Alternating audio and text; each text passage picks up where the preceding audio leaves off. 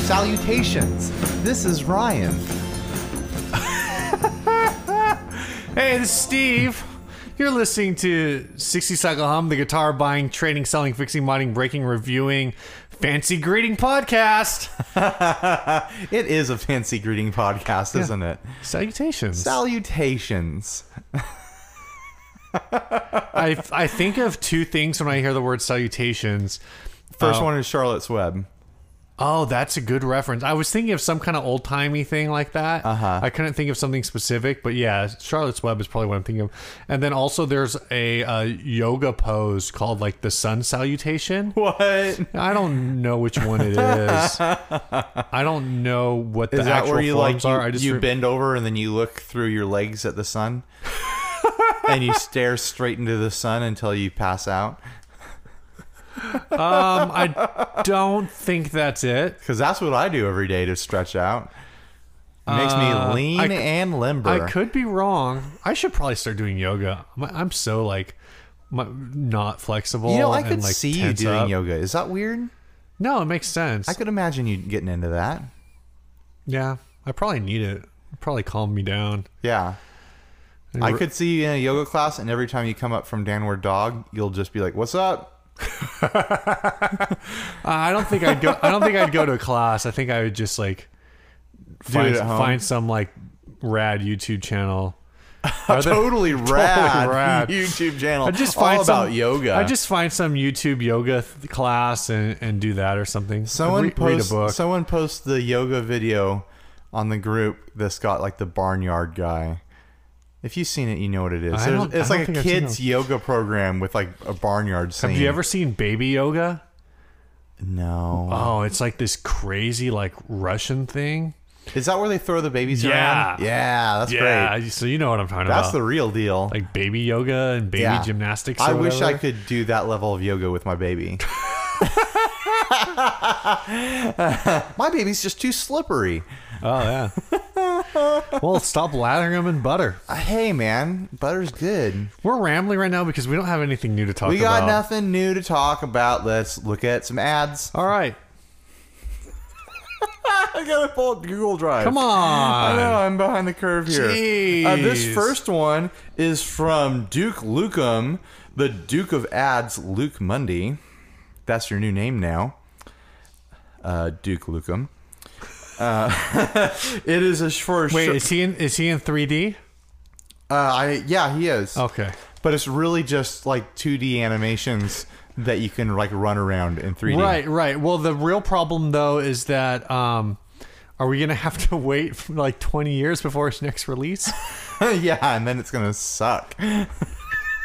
I never had the full Duke Nukem game. I had just like the demo. right. that came with another game, but that was back in the good old days of PC games when you could go in to all the folders and find the uh, like the root artwork for everything, the root Oh, animations, yeah. and all the monsters and characters and everything were only like three or four frames. Right. So I would go in in my early like Photoshop adventures and modify all the characters. way. Like give them like sunglasses or like different hair or something like that. Like I would like paint little smiles on 'em Right. and stuff. That was the, f- the good old days. I mean, I suppose in a very technical sense, people still do that. Like Skyrim is all about that. yeah, yeah. But this was so basic. Like literally, the folders are just right there. You go through them, you find the uh, the files, and you can pull them into your photo editing and do it pixel by pixel and just change Right. stuff. Right. Like it was a lot of fun. All right. All read right, that ad. Back to this ad. 1987 Charvel 375 Deluxe with gig bag. 200 bucks in Madeira slash Fresno. Hello, I'm selling my 1987 Charvel Desert Crackle. It is an awesome sounding guitar, and it would make a nice addition to someone's collection or just be another one for your touring gear. It has a few small dings on the body and the usual little chip off the headstock, but this thing is built to shred, and it still does. Has a Shaller-made Floyd Rose and Bill Lawrence L500R and stock Jackson single coil pickups. Great for blues, jazz, rock, metal, punk, you name it. This guitar is waiting for you. Way How do, more do you than- think it polkas? Way oh, totally polkas. Way more than 200 put into this guitar, only selling to upgrade my other guitar. Uh you, you got to buy this thing. 200 bucks? Yeah. I think that's great. Uh, I was looking at like the pri- used prices on these. There's a lot of variance. A but Oh, late I- I 80s Charvel is going to be a good guitar. Yeah, oh, it'll be a great player for Yeah. sure.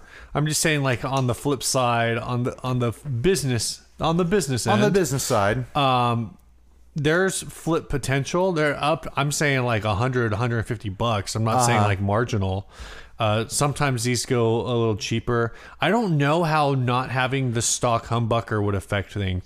probably not that much. I don't think those uh, Jackson pickups are known for being the They're, best. I me neither. Yeah. So this was a 87. Um, I want to say an 80 at the end of 86, somewhere around there. Uh, I mean, this is hair metal prime time. um, Yeah, uh, was when Charvel was uh, Charvel was moved to Japan. Uh-huh. Because originally they you know they were all built in like San Dimas. Sure. And then for like a year they were built in Ontario, California, Right. uh, versus Ontario, Canada. I'm agreeing and, with uh, you, so it sounds like I know all this stuff. Yeah. yeah, of course. Yeah, everyone, Uh, Right, right, everyone knows that, Steve. it's common knowledge. But then like uh like I want 86 87 they transitioned to Japan. So this would have been like one of the first Japanese models Sure. from what I've read. sure, uh, but even with that, like they're supposed to be great guitars, and uh, they play are supposed to play super great. Um, and the if you wanna value s- is like three or four hundred dollars Yeah. regularly. if you want a super strat, why not? This Yeah. thing's classic. You know, I'd rather get this than like an old Kramer or something. Sure. And I honestly, I the crackle finishes that plagued the '80s. Of all of those, this one is probably the most tasteful.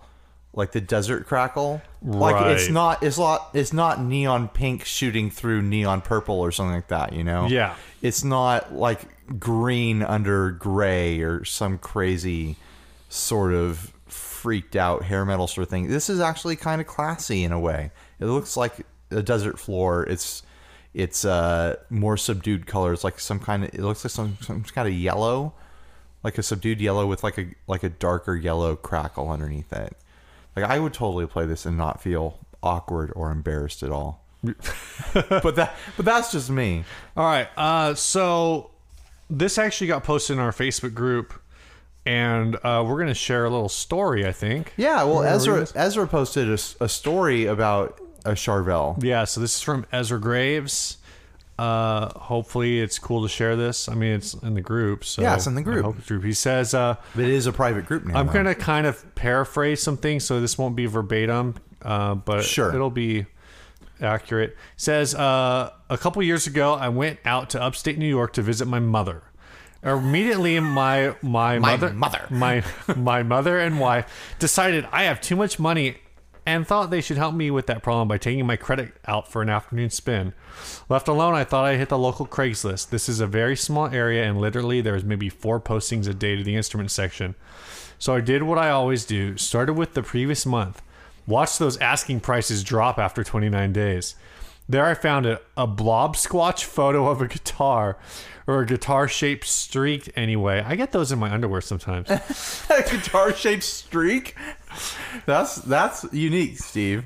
You can make out a Fenderish headstock, a maple neck, an unfinished body, and a black pick guard if you squinted just right. The description was poorly written but charmingly odd, honest. Charvel Shredder. I don't know what this is. My friend thinks it's a Warmoth neck, maybe a Mexi body. Needs strings. $80 firm. Might be a Mexi body, my friend thinks. These are my favorite indicators of an easy negotiation. But you don't know for sure. Sorry, I can only give you half of that. It was early, but I thought I'd give the guy a call anyway. He was in Boonville, wherever the hell that was. I had 50 in my wallet. I'd grabbed some ATM on the way there. I followed his direction deep, deep, deep into the sticks. Always planning to stop at the next gas station for some cash. That gas station never came. And there I was at Bob's uh, cabin, maybe. Shanty. Favela. Yeah. what? Favela. Favela. Bob met me in the yard to warn to warn uh, me of which dogs were killers and which ones were just curious. Bob was probably five foot two in several directions. he was very friendly as he showed me into his shanty, again warning me about the perilous stacks of pizza boxes, dishes, and dog torn things. He did have several guitars in there and might have been a drum kit in there acting as a wardrobe. He offered me a can of beer from a 30 rack on the table. Fridge don't work, he said. I declined as I generally don't drink warm beer until 10 a.m. anyway, he pulls out the guitar. It has high action, strings installed wrong because the bridge is missing a part. But I have an inkling that I know what this guitar is. I'm 90% sure it's an early 80s Cherville, and I'm 85% sure it was pre production. Bob, I said, we have two problems. I only have a $50 bill, and this guitar may be worth significantly more than the- the asking price. All that Bob heard was $50 bill. Oh, yeah, 50 would be great. I repeated the significantly more part with some leaning to significantly more than your home, perhaps. but I caught a glimpse of the 30 rack and noticed it and Bob were too short of a six pack. I handed him the crisp 50 and he folded it twice and buttoned it into the shirt pocket under the patch that said Dave. Why do you have a Dave shirt if your name's Bob? Maybe Dave is uh, his middle name, Bob Dave. or maybe Dave is the name of the guy who used to live there until Bob killed him. Okay. Uh, and he thanked me graciously several times and said that he thought he was never going to sell it. Uh, as he was ushering me back to the flock of dogs uh, that had been waiting for me, I said one last time, Bob, this guitar might be worth several thousand dollars. He was unfazed. If there's an ATM nearby, he rambled off several places where there used to be one, but that was it. Pulled out of his driveway and headed down the road. And as soon as his house disappeared from view, uh, from the view, I whooped and screamed for 20 seconds, punching the wheel victoriously. I have definitely done that on a handful of occasions. Oh, Totally. I felt like I had robbed a bank and seduced a supermodel at the same time. Uh, I got back to my mother's, did some quick research, took a few pics, and sent them to a collector I know who has fifty uh, has U.S. Uh, fifty plus Charvels. Uh, and that night he offered me thirty five hundred dollars for the guitar, Sheesh. seven hundred times profit in a single day. She's Louise. What I want to know is if his wife and his mom did more damage on the credit while he was while he was gone. Like, how, what was the over under on the whole day? Oh my gosh! and were they able to sell what they bought for seven hundred times what they paid? That's a crazy story, though. Totally nuts. What are you doing? Yeah, I. sorry. Uh, I just I've been thinking about this story like the whole time since since he posted it, Uh huh. and it's just like still so crazy. But that's I think that's one of the things that happens more in rural areas than it does Right, in like 'cause there's cities. Everyone in a city is watching their Craigslist all day long, and that stuff isn't going to escape. Well, how that would go down here in San Diego, someone would post it, and then they would receive 300 emails in an hour, and a few of these those emails would be from someone going, "You know, that's really worth this much, right?" The ad would be taken down, and then it would go up an hour later with like the completed listing eBay price. So it would go back up for a fair price, and then the person would relist it uh, once a week for a month, dropping the price until it sold. Yeah. And it's just kind of like this bizarre level of insanity that people want to engage in. Uh, I mean, we occasionally get deals like that from people who live Out in the a- boonies. away from the city, like out in the mountains or the desert. Like sometimes that's the only way that they can like entice people to drive 60 miles. Uh-huh. And is to and- do a super low price. Yeah. Uh, but it's not common. No, not at all. And I mean, 700 times profit. Like, That's insane. That is, in- if I if I can double up on something, I- it blows my mind. Yeah, that's crazy. It's crazy that he was telling him that it was probably worth more, and the guy's just like, 50 bucks, get out of here. Yeah, I mean, for what it's worth, like again, not anywhere near this. I could have pulled a seven-fold profit a few years ago, Uh-huh. uh, which I actually actually I, f- I kind of botched that deal because I wanted to lock it in, so I traded like an amp that was worth. This guy was selling a a, a guitar for fifty bucks Uh-huh. uh, that I had later on sold for three sixty. Was a that MIJ Fender, Oh, okay. the white one. I don't know if you remember. Yeah, I it. do. Um, but in order to lock it down, I was like, "Oh, I'll trade you this amp that I have that was worth like 200." Oh, okay. Um, when I could have just sold the amp and that guitar yeah. and been like way in the green. But I, I just like was so nervous about it getting sold, like getting sold out from under me that I was like, "I, uh, I'll, uh, if you're interested, I'll just trade you this amp." It still worked out. yeah. I mean, I got paid. I mean, you just didn't get the the golden That deal you maxed could have. out, yeah. um, Let's move on to the next ad. That's crazy. I was I wish something would happen to me that was like that. That's like winning the lottery, you know. Yeah, you won't. You wouldn't. Any deal that would come up like that from you, you'd be like, "Oh, it's more than ten minutes away. I'm not going to drive that far." I don't know, man. If I was in that scenario, I would have been there. Let's. See. I have been lazy with my flips. It's 2015 and I don't think I flipped anything this year. Uh, it's it's been a rough year for me. It's just I'm so busy lately. I'm gonna have some time to finally work on a, a few guitars that need repairs so I can sell them. Uh-huh. Uh, I'm hopefully gonna have some time to do that tomorrow. So hopefully I'll. Uh, I've just said hopefully like five times, uh, but I'm really wanting to get back into that into the Craigslist world soon. I haven't even been checking it because I've just been home a, Yeah. a lot and not- not really on the computer. I've been looking at it. All right, the pole position sliding pickup guitar. Uh, who This is- sent this to us? This is from Ben Caffrey. Thanks, Ben. This is something made by Canavan Musical Products. As on Kickstarter, as five thousand one hundred and seventy-one dollars of twenty thousand dollar goal. With four days to goal, uh, go, I don't think you're going to make it. What is the pole position? Well, the patented pole position guitar was specifically designed to offer guitarists the greatest possible range and control over their tone, whereas other guitars have a stationary pickup or pickups offering a limited number of tone choices. The pole position uses a single movable pickup to offer unlimited choices.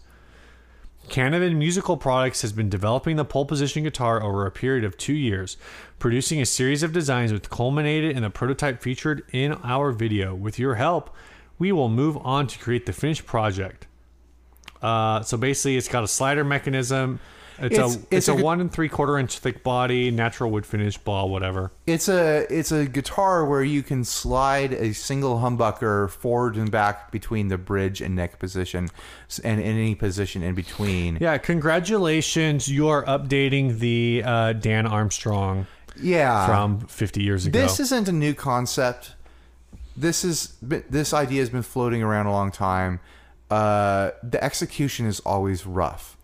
yeah, it's, it's hard to do this well because you end up like you see in the picture with this giant hole in your guitar that looks ugly, and it just doesn't look all that great. This one looks like it may compensate for one of the things that I, I at least al always perceived as being an issue with the old uh, Dan. Is it Dan Armstrong? I'm not sure. Why I is that name stuck in my head? Dan Armstrong did the the Lucite guitars. Yeah. right? So okay. So Dan Armstrong. I, I'm not insane. Did- the did- Ampeg.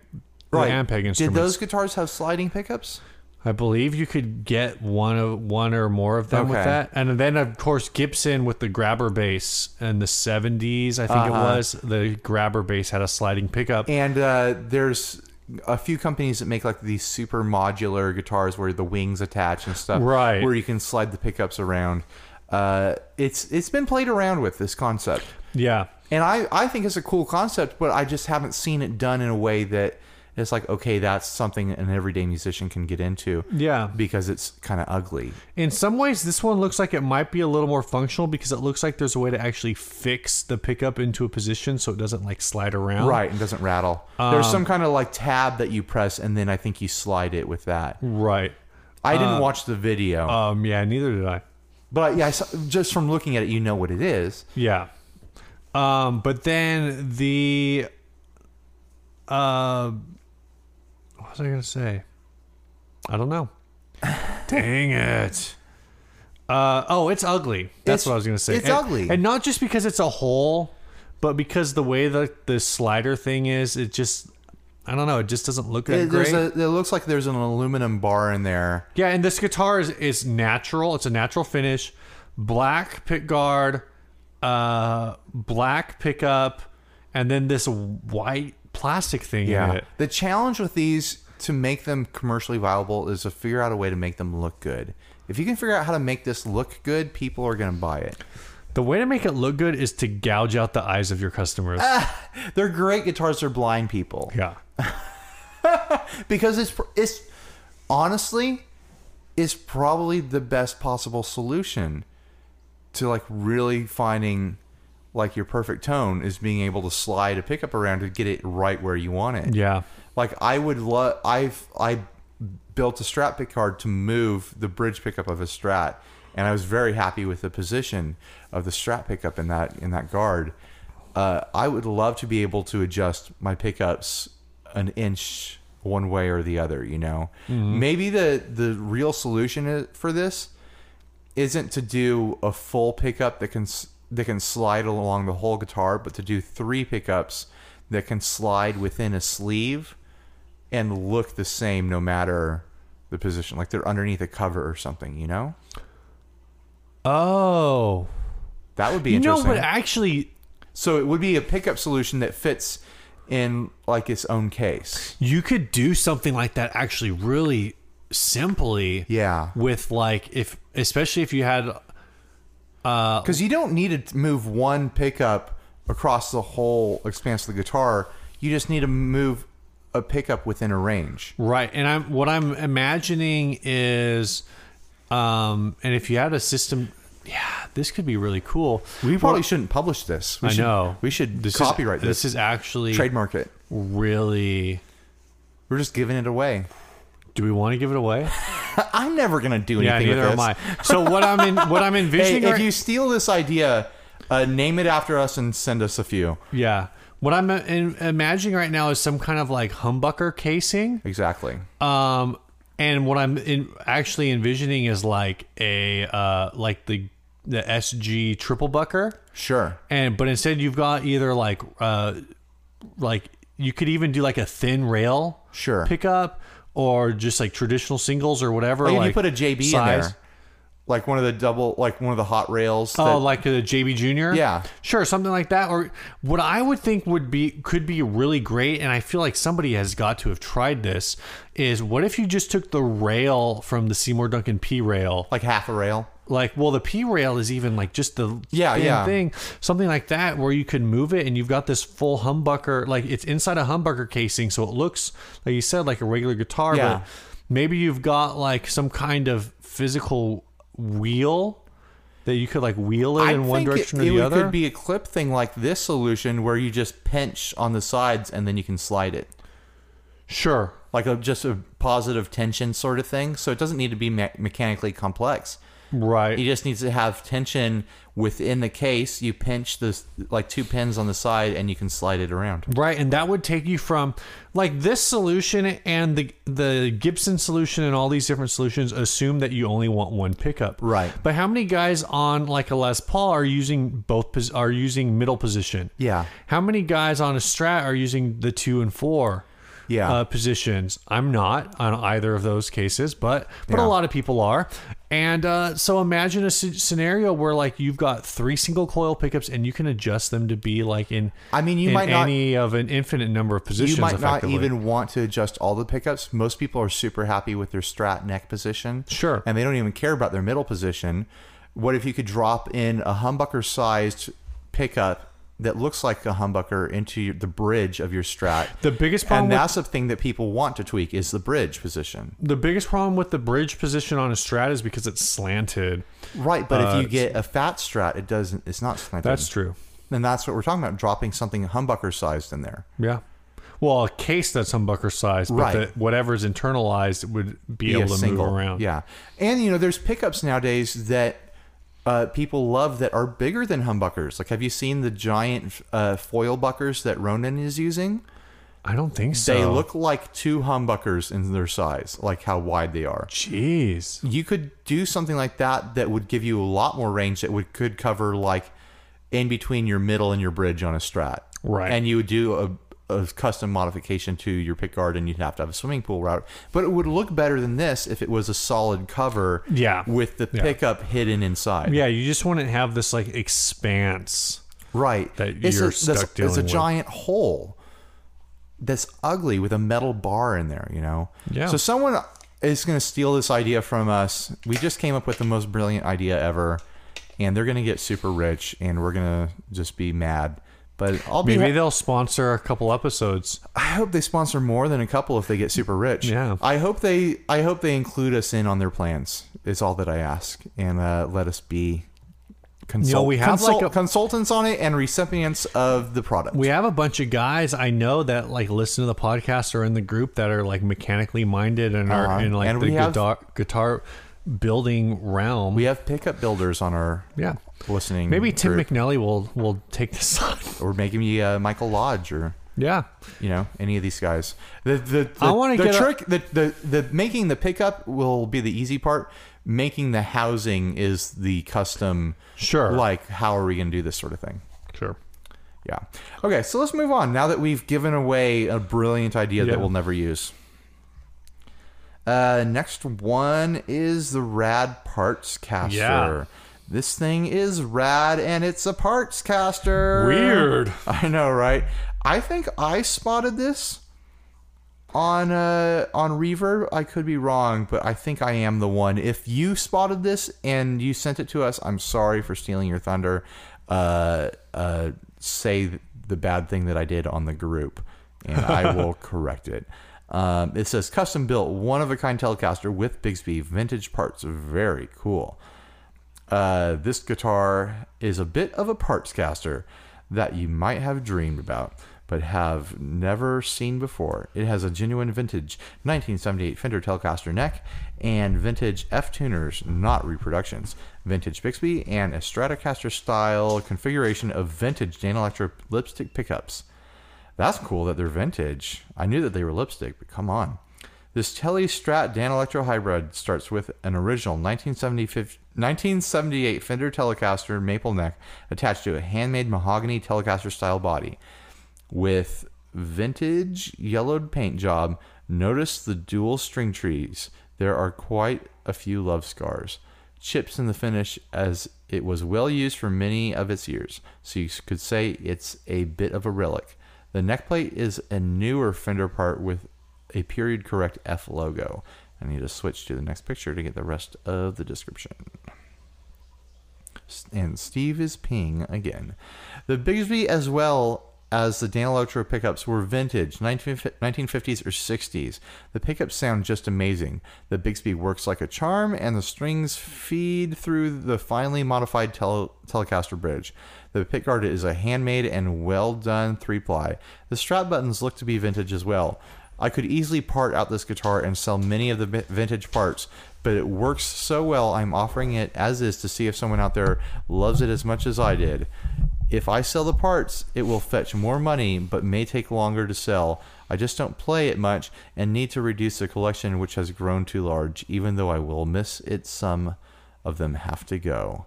Uh, do I want to read the rest? Note that this guitar uh, was rewired using fat Nashville wiring that uses a five-way super switch and $1 switch to take full advantage. Oh, S1 switch to take, to take full advantage of all the pickup combinations. I mounted the original control plate, reverse style, as used heavily and used heavily knurled Fender Telecaster knobs with S1 hard to find these knobs.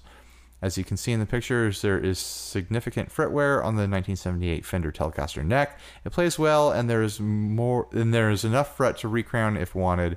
Weighs about nine pounds. Guitar sounds great. Comes with the black hardshell case that is in excellent condition. Uh, yeah, that's it. It's this thing is cool. Like that description is is everything about it. It just What do you every every part of this thing, I have no problem with it. I think that's like a single ply pick guard. It looks great on the yellow. thi- right? the the pickups look perfect in The there. pickups look so classy. the the all the hardware is so great. The vintage Bixby is so oxidized, and there's just no chrome left on it. And it looks like less. It looks thinner than modern Bixby's. You know, it looks like it's made out of less metal. Yeah. It just looks great. How much did he want for this? 1100. Eleven hundred bucks plus forty five shipping. I don't know. What do you think, Steve, about that price? Uh, well, the neck itself is probably I want to say is worth uh, a decent amount of money. I mean, it's a seventy. it's a seventies Telecaster neck, but it doesn't have the giant Strat headstock. It has a Telecaster headstock. Right. Um, everything about this is super classy. Definitely, if you were to commission this, Oh, from yeah. like even like a, a lower, like a cheaper um, American builder, um, you're gonna pay at least this much, if not more. Oh, totally. This would if you commissioned this, this would be two grand and up, Yeah, and it wouldn't be actual vintage parts. This is actual vintage parts, man. yeah, which is kind of crazy, and it, and it's gonna. And it I mean, looks it so may, good. This is- it this doesn't is- necessarily make it better, but it's definitely gonna make it uh, different. It's gonna make it a story guitar, and this ah, everything. This is a parts caster done right, in my Yeah. opinion. This is so cool. This is a story piece. People are gonna look at this and be like, "Whoa, what have you have? What do you have here?" Yeah. I, I don't have eleven hundred dollars to throw at this thing, but if I did, No, uh, this no. would be on my list. You know, Everything about this is, is it was really well executed. yeah. Uh, it definitely, you know, sometimes we see stuff where it's a parts caster and it just doesn't really look planned out. Right. This was someone who kind of had this vision. Um, I don't know if I agree that he could sell all of these parts for more than eleven hundred dollars. We'd have to do some eBay researching to figure that out. because I don't think uh, seventy-eight Fender Telecaster neck. I just don't know. I, I have trouble seeing, thinking that one of those would sell for more than like six or seven hundred bucks. okay. Uh, the pickups, those Dano pickups, are maybe like 100, 120 bucks a piece. Sure. So that puts you. I guess that puts you at a thousand, and then the body. That's like top top dollar for you. I mean, if the body's built well, maybe two hundred bucks for that. So I guess he could get over. it. I Even don't know if what it's that a- Bigsby even would if be that's a worth. vintage legit body, you think only two hundred? it's not a vintage body. He What did built he, that. What did he say? He- oh, he built the body. It says a handmade mahogany Telecaster style body with vintage yellowed paint job. okay. Yeah. So um, the relic, like it Ah. I, has a don't- little I, bit of I a feel relic like with I it. feel like he could get more money parting it out, but like you said, this is so special. Yeah, it's definitely looks like it's really come together. Yeah. it reminds me a lot of of uh, the Charvel Surfcaster. Yeah, kind of, totally. with the Telecaster meets uh, with the with the Dano pickups. Uh huh. Just a cool guitar. I could see myself playing this all day long. it's also like one of the few three pickup Telecasters that I don't think looks offensive. Yeah, it doesn't look stupid at all. It looks great. Like That's I- what you get with the with the Dan Electro pickups. So they look good. Yeah. The more you put in there, like you could put fifty of them in there. They'd look, gr- they'd look great. A lot of people love um, Nash, the Nashville Fender Nashville Telecaster, uh-huh. which, is the one with like the uh, the lipstick pick or the chrome pickup, basically the standard Tele pickup set, and then a Strat pickup in the middle. Yeah. I just can't get on board. Yeah. And then with the modern player, they took that one step further and put a humbucker in the bridge. and some people are like, I mean, some people like them, other people not so much. But uh, the Strat pickup in the middle of a Telecaster, and this is coming from a guy who has a Strat pickup in the neck of his Telecaster. Uh Uh-huh. huh. Um, and I think that looks really like quirky, and I really like the look of that. Uh, it reminds me a little more of like a GNL style Sure. uh, configuration. Sure. But the middle pickup being a strat pickup on a Telecaster, like just it rubs me wrong. Yeah. But this looks great. Good job, guy. Whoever you Yeah. are. Steven's Fantastic Guitar Shop. Look him up on Reverb. Yeah, it's probably still for sale. It'll probably take less. You think so? I don't know, You think he'll take uh, three hundred dollars? not that much less. Oh Uh. Oh, that's what I have though. well, you're, screw- you're screwed. I'm screwed. Maybe he'd do three hundred dollars and then uh, seven hundred dollars shipping. Maybe he'll do seven hundred dollars and three hundred dollars shipping. I want to see that receipt from UPS though that he spent seven hundred dollars shipping oh it. my gosh! So that yeah, was it- our. Uh, it's uh, it's seven hundred. It's three hundred dollars for the guitar, and then he spent uh, six hundred dollars on gold foil to package the guitar. it cost seven hundred dollars to ship it because he paid Burt Reynolds to drive it here in a Trans Am. Is that a thing Burt Reynolds does? Ah, Smokey and the Bandit. Oh my gosh! Is that Burt Reynolds or is that It Tom is- Selleck? It is Burt Reynolds. Okay, I get confused with their mustaches sometimes. Are Oh you my familiar with gosh. Smokey and the Bandit? Yeah, I know Smokey and the Bandit. It's about bootlegging. Yeah. Well, it was about trans. It was supposed to be about Coors. It's about NASCAR.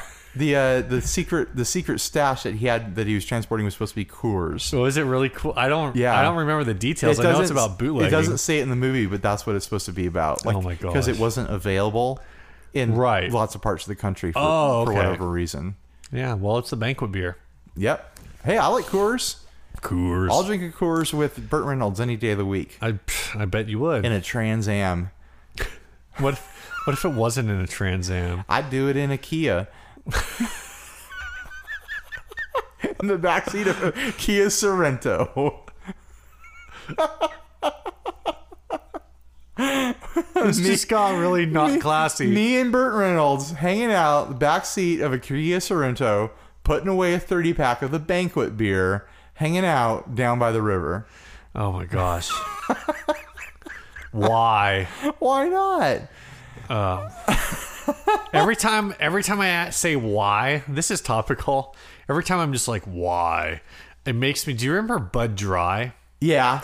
I always remember the just Why their ask slogan. why? ask why? Try by dry. You Yeah. know, by the time I got to the point in my life where I was ready to answer that question, uh, that Bud Dry was no longer on the market. Right. So that question is just bouncing around in my head and will never be answered. I don't even know what the deal was supposed to be with Bud Dry. it's just a drier version of Budweiser. Like you think of how champagne can be dry I guess. Why would you want that? It's because Budweiser. because it was the 80s in America and you had almost no choices as far as beer flavors. Yeah. So anything that tasted a little different was probably exciting. that's true. Remember when Zima was a thing? Yeah. Uh, Do you ever try one of those? No, It tasted like a s- like a soda pop. I think I, like a squirt. Zima might have been off the market before I was old enough to drink. I think it was. oh, I had one at a party like right before they went away, I think. right. Or maybe I'm thinking of something else. No, it might have been Zima. I I wouldn't be surprised if I did have that Zima. All right. That was like the first of like the Alka Pops that came out on the Yeah. market. Yeah. And it got replaced by like your Smirnoffs and stuff. yeah. Your Mike's Hard and all that. Mike's Hard's not bad. I like Mike's Hard. That's- You buy me a case of Mike's Hard, I'll sit out on the deck with you and we'll have a good old time. All right, let's do it. Yeah. What, when do you want to do that? Uh, when my deck is done. Oh. I'm building a deck in my backyard So right in like now. three years. Yeah, in three years, we'll we'll put away a case of Mike's Hard on the deck. All right. We'll do a deck show. We'll do the podcast outside. Probably be better audio quality. It probably would actually. You need to run a couple extension cords. I could do that. All right. Uh, topic. You want to read this topic? Yeah, this is from Adam Dolhanic. He sent us something a, a, a while ago. I'm just kind of gonna we're gonna hit a couple questions in here. Um, he says, um, "Well, let's start with the question we probably know the least amount about: Sure. the blues driver. What is it? What is the blues driver? Is it a tube screamer? Why isn't it as often cloned as other overdrives? You know, I owned a blues driver for a while, and it's not a tube screamer. It's not a tube screamer. Uh, the closest thing I could compare it to is like a full tone OCD. Okay." It's got kind of this. But a full tone OCT, oh, a full tone OCD, I think is a tube screamer. But it doesn't bass. sound like a tube screamer. It doesn't have that classic tube screamer sound. It's more amp like. Uh, and that's what you get from the blues driver is a more amp like overdrive sound Mm-hmm. rather than your uh, compressed fizzy mid hump tube screamer sound. I think they're one of Boss's better drive pedals. A lot of people like them, and a lot of people like them even more I think Uh, they're great unmodded. as a, a, a modded pedal. Sure, I knew you were going to go there. Um 'cause because a lot of places are like, oh, you don't, you like your blues driver, but you want like a little bit more out of it. Yeah. Send it to Keeley yeah. or whatever. Um, so, so yeah, so it is something different. It's not a tube screamer. Um, so why isn't it as often cloned as other overdrives? I just I don't think it's I actually know the answer to this question. Okay, tell me the answer. No, I want to hear your answer first. I don't think it's as popular. Like it's not like a tube screamer where everyone needs to have a tube screamer. It was its own flavor before people were doing that flavor of pedal. And when people came up with their own flavor that was close to that, like people weren't interested in Boss. That's my speculation. What if I told you Am I gonna have to take a red pill or a green pill, or is it a blue pill? No. What if I told you there are a ton of Blues Drivers clones on the market? Really? Like, give me an example. The Boss Blues Driver, from what I understand, and maybe I'm completely wrong on this, and I'm just going to ramble for five minutes, and people are going to be like, this is the dumbest portion of your podcast I've ever listened to. Uh huh. The Blues Driver is based on the Marshall Blues Breaker. Oh. and the blues breaker is cloned like that type that Crazy. style of overdrive is cloned like crazy so um one of the big ones is the jhs morning glory Uh huh. um and there's a bunch of other ones uh cattle and bread i think has one All Uh, kinds of people have have Blues Breakers clones. yeah i think wampler has probably has one Probably. a lot of different companies do it uh the i've heard a lot of people say the timmy is really similar Sure. is a as a blues breaker style pedal. Uh, the Voyager, I think, is supposed to be kind of in that same neighborhood. Um, blues breaker style pedals are, and this is kind of what you're saying about the blues driver. They have a reputation for being. Uh, quote transparent.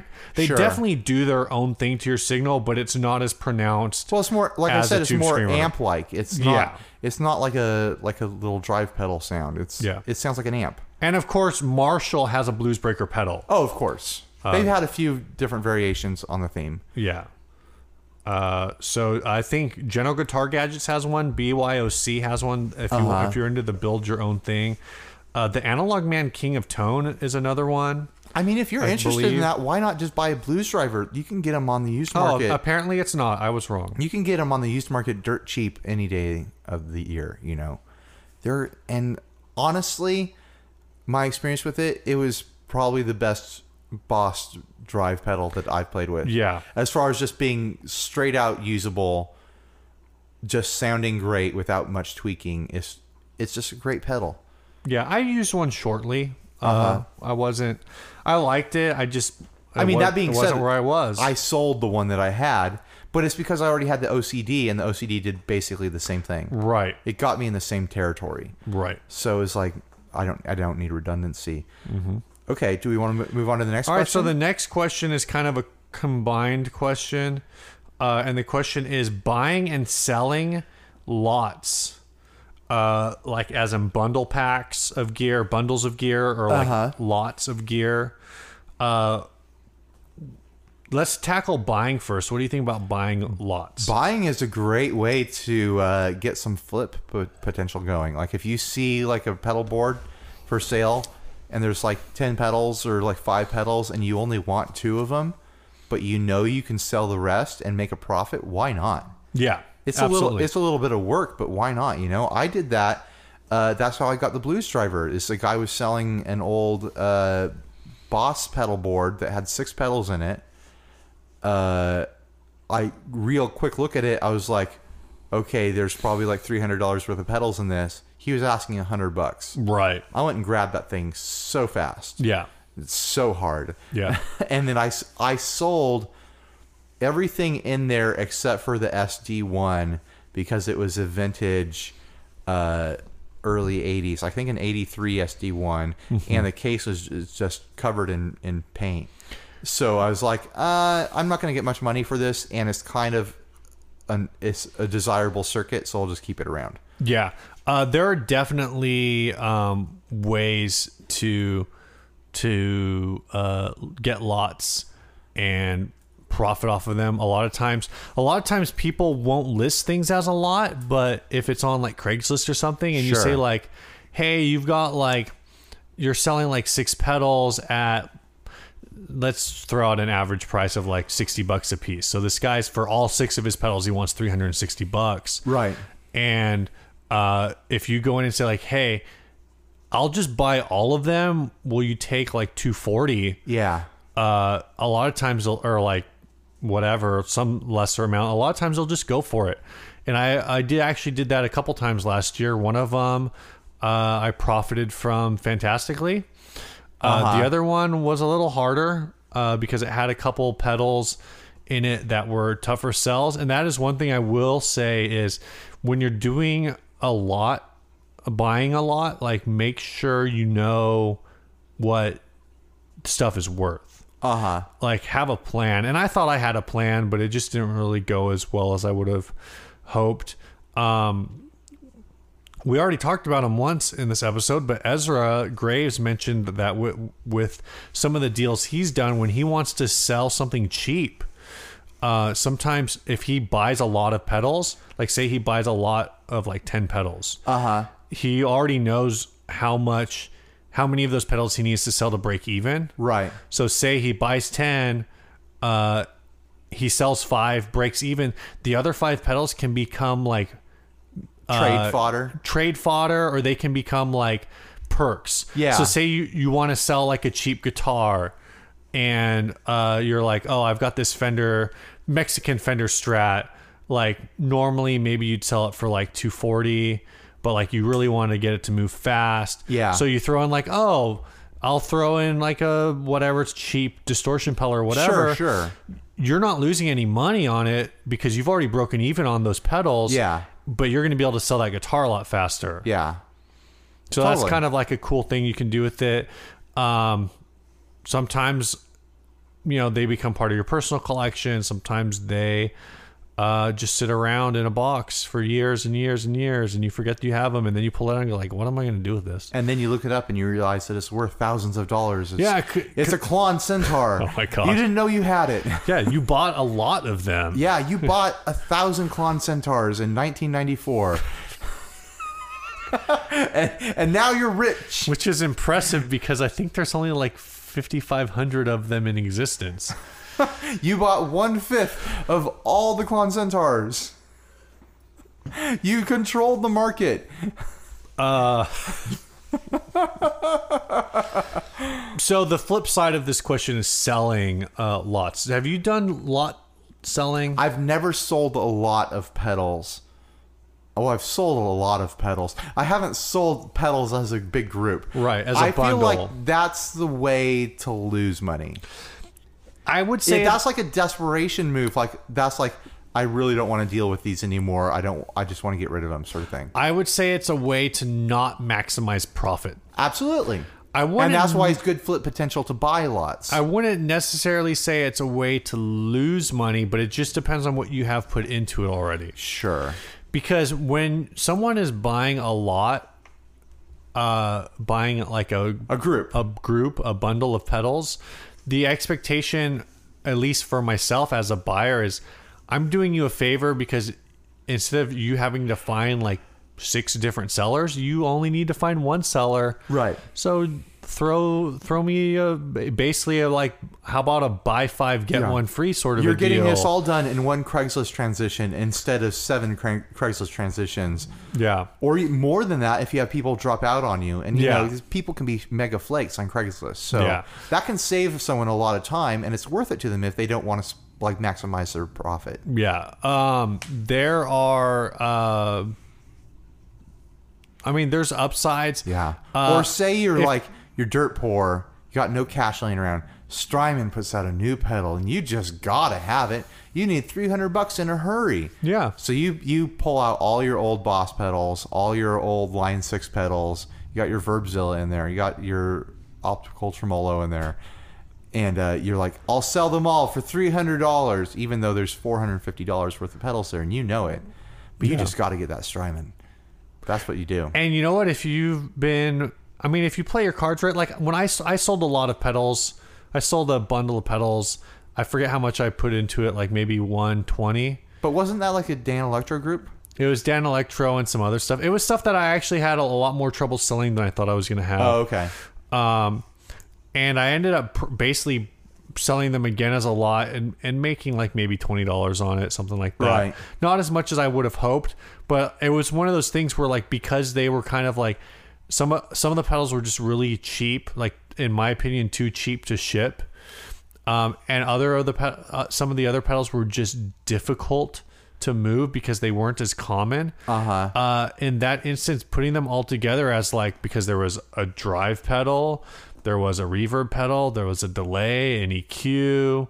I think there were actually like a two drives, like a drive and a distort and a distortion or something. I don't remember what, what all was in there, but as a group, it was basically a complete pedal board. So I put it all together and sold it as like a starter pedal set Right. uh, you know, all analog or not all analog. I think the the delay was digital. Sure, the sure. reverb, I guess, would have been digital, but uh, you know, it was like it wasn't a multi effects. It was a bunch of individual, like six or seven individual pedals.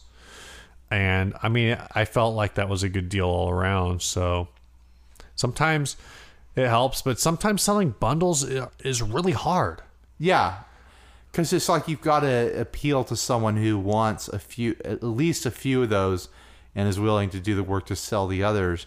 You're never going to find someone who is like, oh my gosh, finally an ad with every single pedal that I really, really want, and now I'm super motivated and I'm Yeah. just going to buy this. that's what drives me nuts when people will post an ad with you know several pedals and they're like i got six pedals here 300 bucks will not separate don't even bother asking me about Right. individual prices i will They've- i will block you i will hunt you down i will murder your children They've been lowballed enough. yeah and it's just like i i just the expectation is just odd to me Sure, like sure. i don't get it Well, I think we've hit this. Is there another part to the topic? no i think those were the the ones that we wanted to hit Oh, okay. Uh, we're at a good time here. Want, want to wrap up the episode? sure All right, we've got a song from listener of the show, David Chote, a master Craigslist flipper himself. Um, the song is from his band Flower Animals, and it's, it's called Don't You Worry. I think it's a really cool sounding song. Steve hasn't heard it yet. It's got this really classic, uh, legitimate, like 60s garage rock vibe to it. Hope you guys enjoy it. Uh, see you next week. bye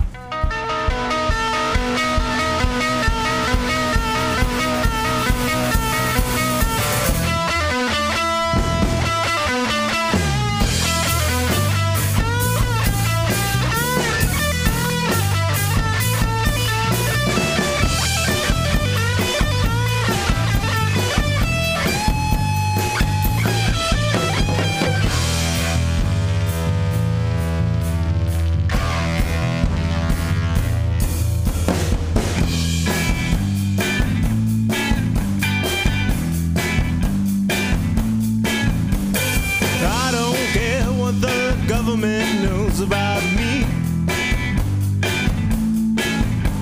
I never read terms and conditions when I agree.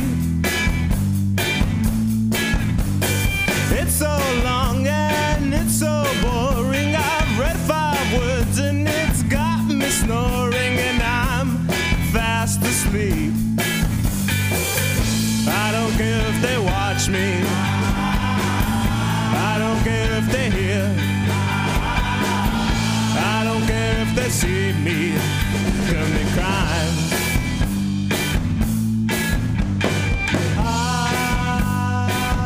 I- I don't care what the government knows about me. They'll be tapping my smartphone for free. For my freedom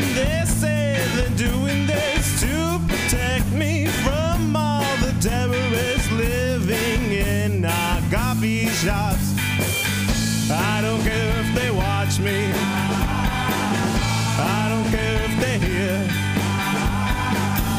I don't care if they see me commit crime. Ah. I, I don't care if they watch me.